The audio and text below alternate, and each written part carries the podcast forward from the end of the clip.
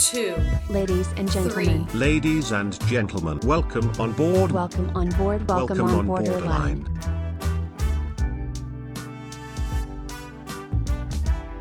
Oggi voglio raccontare una storia che parte dal concetto di bellezza.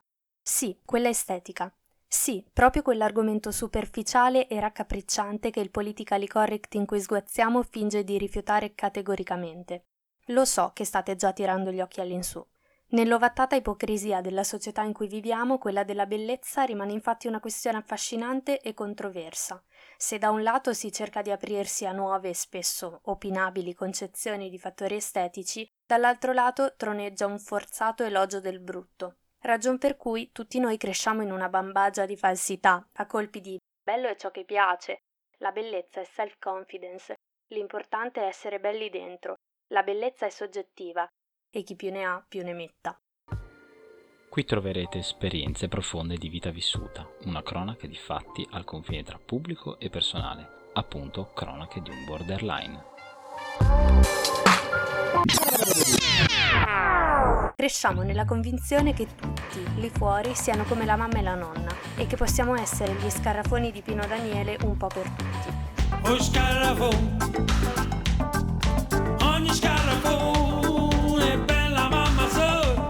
Non devo essere io a dirvi che non è così, no?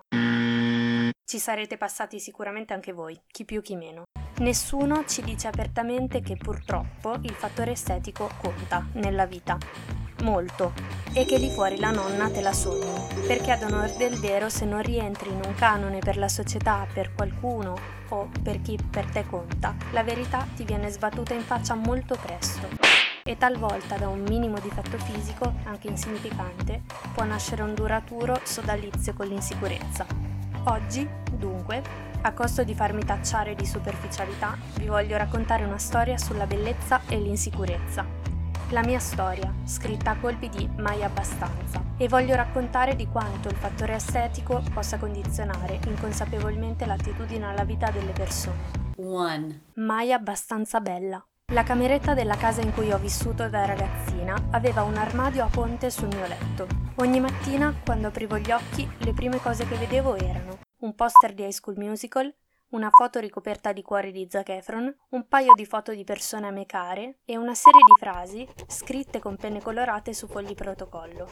Tra queste ne spiccava una di Jane Austen, la scrittrice che ha tessuto i fili della mia adolescenza. Sembrare quasi bella è un piacere così squisito per una ragazza che ha avuto un aspetto scialbo per i primi 15 anni della sua vita, che una che è stata bella fin dalla culla non potrà mai provare. Questa frase è stata il mio motto per anni, l'ho ripetuta a me stessa in maniera ossessiva.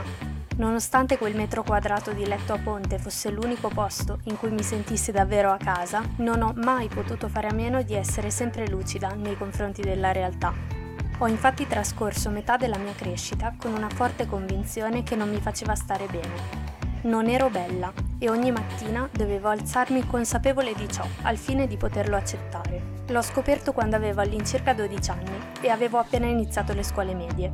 Si sa, i ragazzini a questa età possono essere dei grandi bastardi, i miei coetanei dell'epoca ne sono i perfetti testimoni.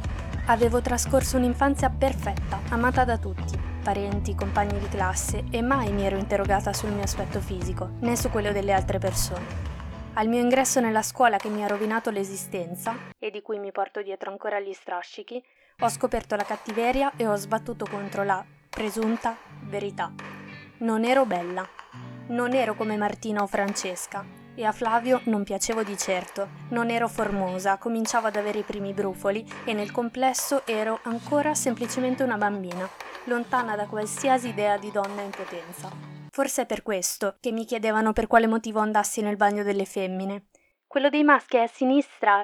Risatina. Forse è per questo che iniziarono a chiamarmi Saro o a organizzare feste e uscite in comitiva parlando in mia presenza, ma considerandomi trasparente. Non a caso iniziai proprio a desiderare di essere trasparente. Non volevo essere guardata, volevo solo essere lasciata in pace. Col senno di poi parlerei di bambinate e di bulletti. In fondo ero il bersaglio perfetto, appassionata lettrice, studiosa, per nulla interessata a mode e tendenze. Ma per me, che non avevo mai conosciuto la scortesia e la cattiveria, quelle persone erano solo sincere. Iniziai a paragonarmi alle ragazze che mi prendevano in giro e mi convinsi che avevano ragione. Non ero bella, non lo sarei mai stata. Così, come spesso succede, l'unica cosa che credevo mi mancasse divenne la mia ossessione. Ma cosa più importante, gli occhi di quelle persone sono diventati miei. Nonostante abbia incontrato esseri umani che hanno cercato di farmi capire che obiettivamente non c'è nulla che non vada nel mio aspetto estetico complessivo, non c'è nulla da fare. Ogni mattina, quando mi guardo allo specchio, i miei occhi continuano a essere quelli di Martina, Francesca, Flavio, Giuseppe, Vincenzo. two, Mai abbastanza adatta. Che importa, direte? Ma sì, in effetti, che importa? Sono stupidaggini, ci passano tutti. Ci passano tutti per il rifiuto, la vergogna, il disagio di non sentirsi mai all'altezza, la sensazione di essere sbagliata, di avere qualcosa che non quadra, di non essere degni dello sguardo altrui. Ci passano tutti, forse è vero, ma non tutti purtroppo riescono a reagire alla stessa maniera. L'adolescenza è un'età delicata. Per me la convinzione di non essere bella ha piantato il seme dell'insicurezza che mi scuote quotidianamente ancora oggi. Il passo dal non essere abbastanza bella al non essere abbastanza in generale è stato infatti molto breve.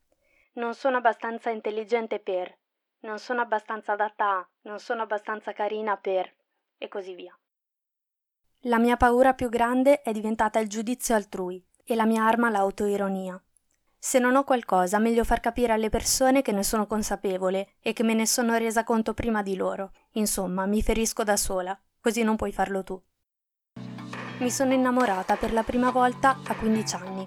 Uno strazio durato 5 anni, in cui questa persona mi confermò solamente che sì, gli piacevo, ma non abbastanza da andare avanti. Fu la mia condanna. Mai abbastanza è diventata la mia parola d'ordine.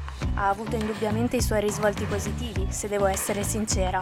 Ci ho sempre messo tutta me stessa nel fare le cose, per dimostrarmi che forse, abbastanza, potevo esserlo anch'io. Se non ero bella, potevo quantomeno far leva su una serie di solidi interessi e su un carattere diventato focoso per forza di cose. Ho avuto e sto avendo le mie soddisfazioni, ma le vocine di tutte queste persone che ho incontrato echeggiano ancora, quotidianamente nella mia testa. E allora ritorniamo alla frase della mia cara Jane. Sembrare quasi bella è un piacere così squisito per una ragazza che ha avuto un aspetto scialbo per i primi 15 anni della sua vita che una che è stata bella fin dalla culla non potrà mai provare.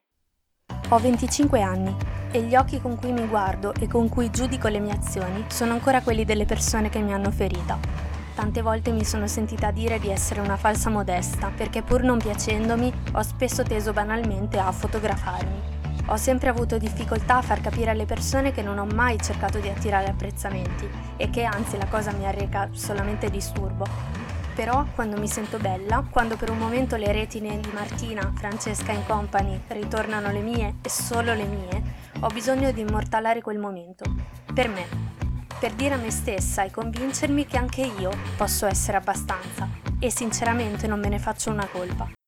Non fatevene una colpa. L'insicurezza a volte spinge a volersi piacere, fin quando queste incertezze non ci fanno ammalare, conducendo a modificarci artificialmente i connotati, volersi piacere è balsamico. Parlo a nome di chi è cresciuto nella convinzione di essere invisibile. Sentirsi belli, a volte, fa proprio bene al cuore. E se il mondo vi storce il naso, non state al suo gioco ipocrita. I'm on the right track, baby. I was born this way. My mama told me when I superstars. She rolled my hair, put my lipstick on,